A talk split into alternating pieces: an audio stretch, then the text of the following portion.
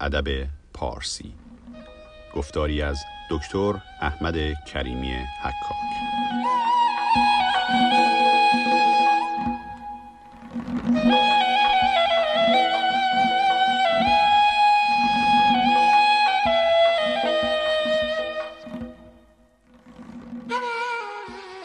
سلام بر دوستان رادیو ایران شهر. من احمد کریمی حکاک هستم و برنامه دیگری از این سری برنامه هایی که میشه اسمشو بگذاریم شخصیت های اساتیری یا تاریخی در شعر فارسی صحبت می‌کنیم. شخصیتی که امروز می‌خوام در باش صحبت بکنم با شما هم دو فردند و هم یک گروهی از مردم هستند. ما با نام یعجوج و معجوج اینها رو می‌شناسیم. نمی‌دونم چند نفر از دوستان این یعجوج و معجوج رو بیش از این کلمات می‌شناسن و حتی وقتی نمی‌شناسن اینقدر می‌دونیم که شخصیت های جالبی و بیشتر میشه گفت تجسد بدی و بدکارگی هستند. و چیزی هستن بین انسان و حیوان. خیلی جالب هستن در شاهنامه خصلت های فیزیکی اینا هم بیان شده. ولی برای که شروع کنیم من می‌خوام به شما بگم که کلمات انگلیسی این کدوم گاگ و مگاگ یعنی گاگ جی او جی مگاگ ام ای جی او جی گاگ مگاگ در زبان انگلیسی همون یعجوج و معجوج و اینها هم در اسلام و در شعر پارسی داستان زیادی دارن. ظاهرا همونطور که شاهنامه برمیگرده به ایران و توران و مساف های میان ایرانیان و تورانیان و علت های تاریخی اون البته شاهنامه این علت ها رو بیان نمی‌کنه ولی اینکه ظاهرا در فلات ایران نخستین مردمانی پیدا شدن در اون سرزمین در اون خطه به طور کلی که اسکان یافته شدن. یعنی به جای اینکه از باقی به باقی از چمنی به چمنی برند و از شکارگاهی به شکارگاهی و حیوانات رو شکار بکنند و میوه ها رو بچینند و خوشه ها رو بخورند این شروع می‌کنن به در جایی به اصطلاح اسکان یافتن و آبادی های دهاتی روستاهایی می‌سازند و مردمان سرزمین های شرقی اونها به خصوص شمال شرقی که هنوز اسکان یافتگی ندارن میان به اینا گاهی یورش می‌برن شبیخون می‌زنن و اموال اینها و گاهی زنان و فرزندانشون به یقما می‌برند و اینها.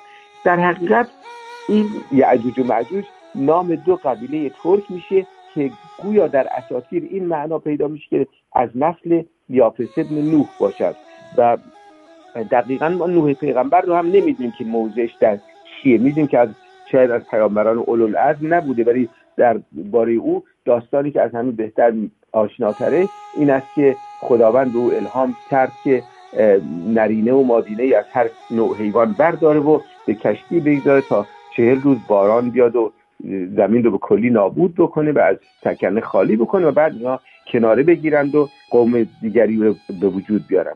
یعجوج و معجوج در حسرت نامی میشه در شعر فارسی برای دو قبیله ترک که ظاهرا از نسل یاپس ابن نوح هستند و هیکل جالبی در گوش های دراز دارن نمی‌دونم وقت خواب هم یکی از گوش ها رو زیرانداز خودشون می‌کنن یک گوش دیگر رو لحاف روی خودشون می‌کنن در دنیا افساد می‌کنن و از اینجاست که مردمان مترصدن که یک نفر پیدا بشه و بیاد به اینها هشداری بده. و حالا توصیفی که فردوسی در شاهنامه می‌کنه از این قوم براتون می‌خونم تا ببینید این چگونه موجوداتی هست میگه همه روی هاشان چو روی حیون حیون یعنی حیوانات اسبها. زبان ها سیه دیده ها پر خون سیه روی دندان ها چون گراز. چه یارت شدن نزد ایشان تراز همه تن پر از موی و مو همچون نیل. سر و سینه و گوش هاشان چو پیل. بخسبند یکی گوش بستر کند.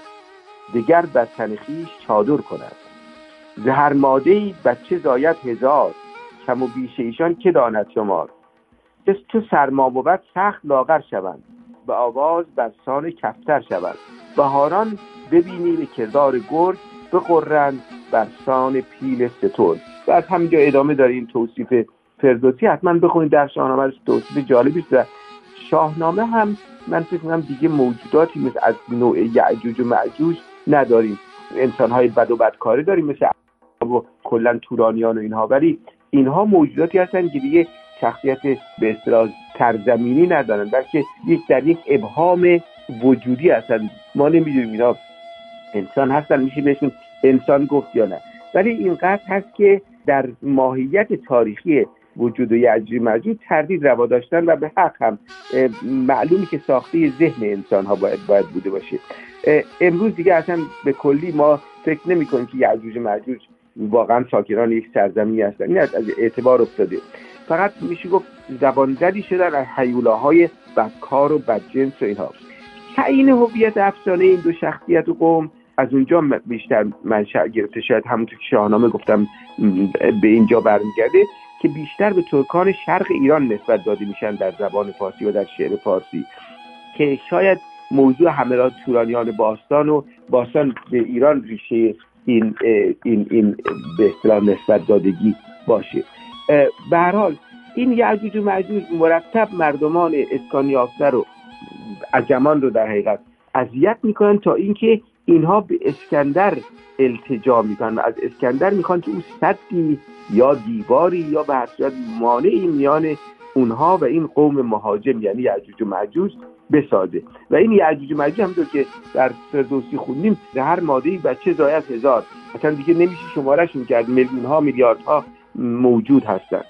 از همینجاست که عبارتهایی مثل صد سکندر بارها در شعر فارسی تکرار میشه و شاید همون نخستین متنی هم که از اون صحبت می‌کنه شاهنامه فردوسی باشه ولی سعدی هم داستان جالبی داره بعد در جواب این که مردم از اون می‌خوان که این صد رو بسازه سعدی میگه سکندر به دیوار روین و سنگ بکرد از جهان راه یعجوج تنگ. تو را شد یعجوج کفر از در است نه روین چو دیوار اسکندر است. که می‌بینیم اینجا سعدی هم چون به هر حال در مقال عرفانی قرار می‌گیره برای هر جسم خارجی هر وضعیت خارجی مثل این دیوار و مهاجم بودن و حجوم تاریخی و اینها این رو یک نظیره درونی می‌سازه ازش. میگه مثلا میگه تو را صد یعجوج کفر از زر است؟ یعجوج در حقیقت تمثیلی می‌شود از کفر یا در جای دیگری شاعر دیگری از ظلم تمثیل می‌سازه برای یعجوج قمدری نیشابوری من نظر یک طرف یعجوج ظلم و یک طرف ملک امان تیغ شهر را در میان صد سکندر کردن.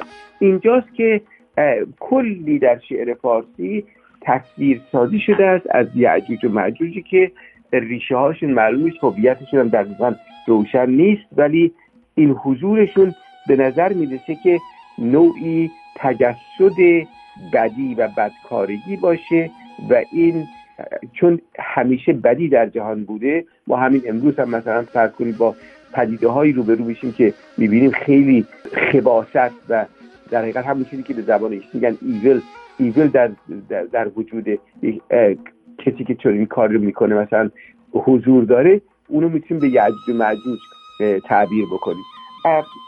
این سد یعجوج مثل دیوار چین و اینها نوعی هوادار نوعی مرز دیواری است که زدن تا اینکه انسان رو از یعنی این موجودات بد رو از حمله آوردن و یورش بردن به انسانهای نیک و نیکوکار جدا بکنه. و نظیره های درونیش همونطور گفتم شهوت هست گاهی غضب هست ولی قومی که صفات روحانی و قوتهای عقلانی و عاطفی دارند به اینها در برابر اینها نباید مورد ستم قرار بگیرند یکی از کسانی که خیلی خوب این رو توصیف کرده شیخ اشراق سهروردی که در قصت القربت الغربیه یعجوج و معجوج رو به اندیشه های فاسد تعبیر می‌کنه و همه جنبه های این موضوع برای چیز جالب و یکی از باز تصویرهای آخر زمانی یعجوج و معجوج این است که مهدی یعنی امام زمان وقتی میاد آفت یعجوج رو از بین می‌بره. همچنانی که عیسی وقتی دوباره برگرده فتنه دجال رو از بین می‌بره. یعنی به نظر می‌رسه که باز چون پایان جهان نمی‌تونه به دست بدی و خباست سپرده بشه شخصیت های درست و درستکار و حتی شاید باید پاک و پاکیزه و مرتبط با عوالم اولیا باید از پس این بدی ها بر بخیزن. اگر افسانه های مثلا ظهور امام زمان رو ما ببینیم از همین نوع هست در, در میان مسلمان ها برای اسکندر آمد و در یعجوج در گرفت ایسا رسید و نوبت دجال درگذشت. خاقانی این رو میگه.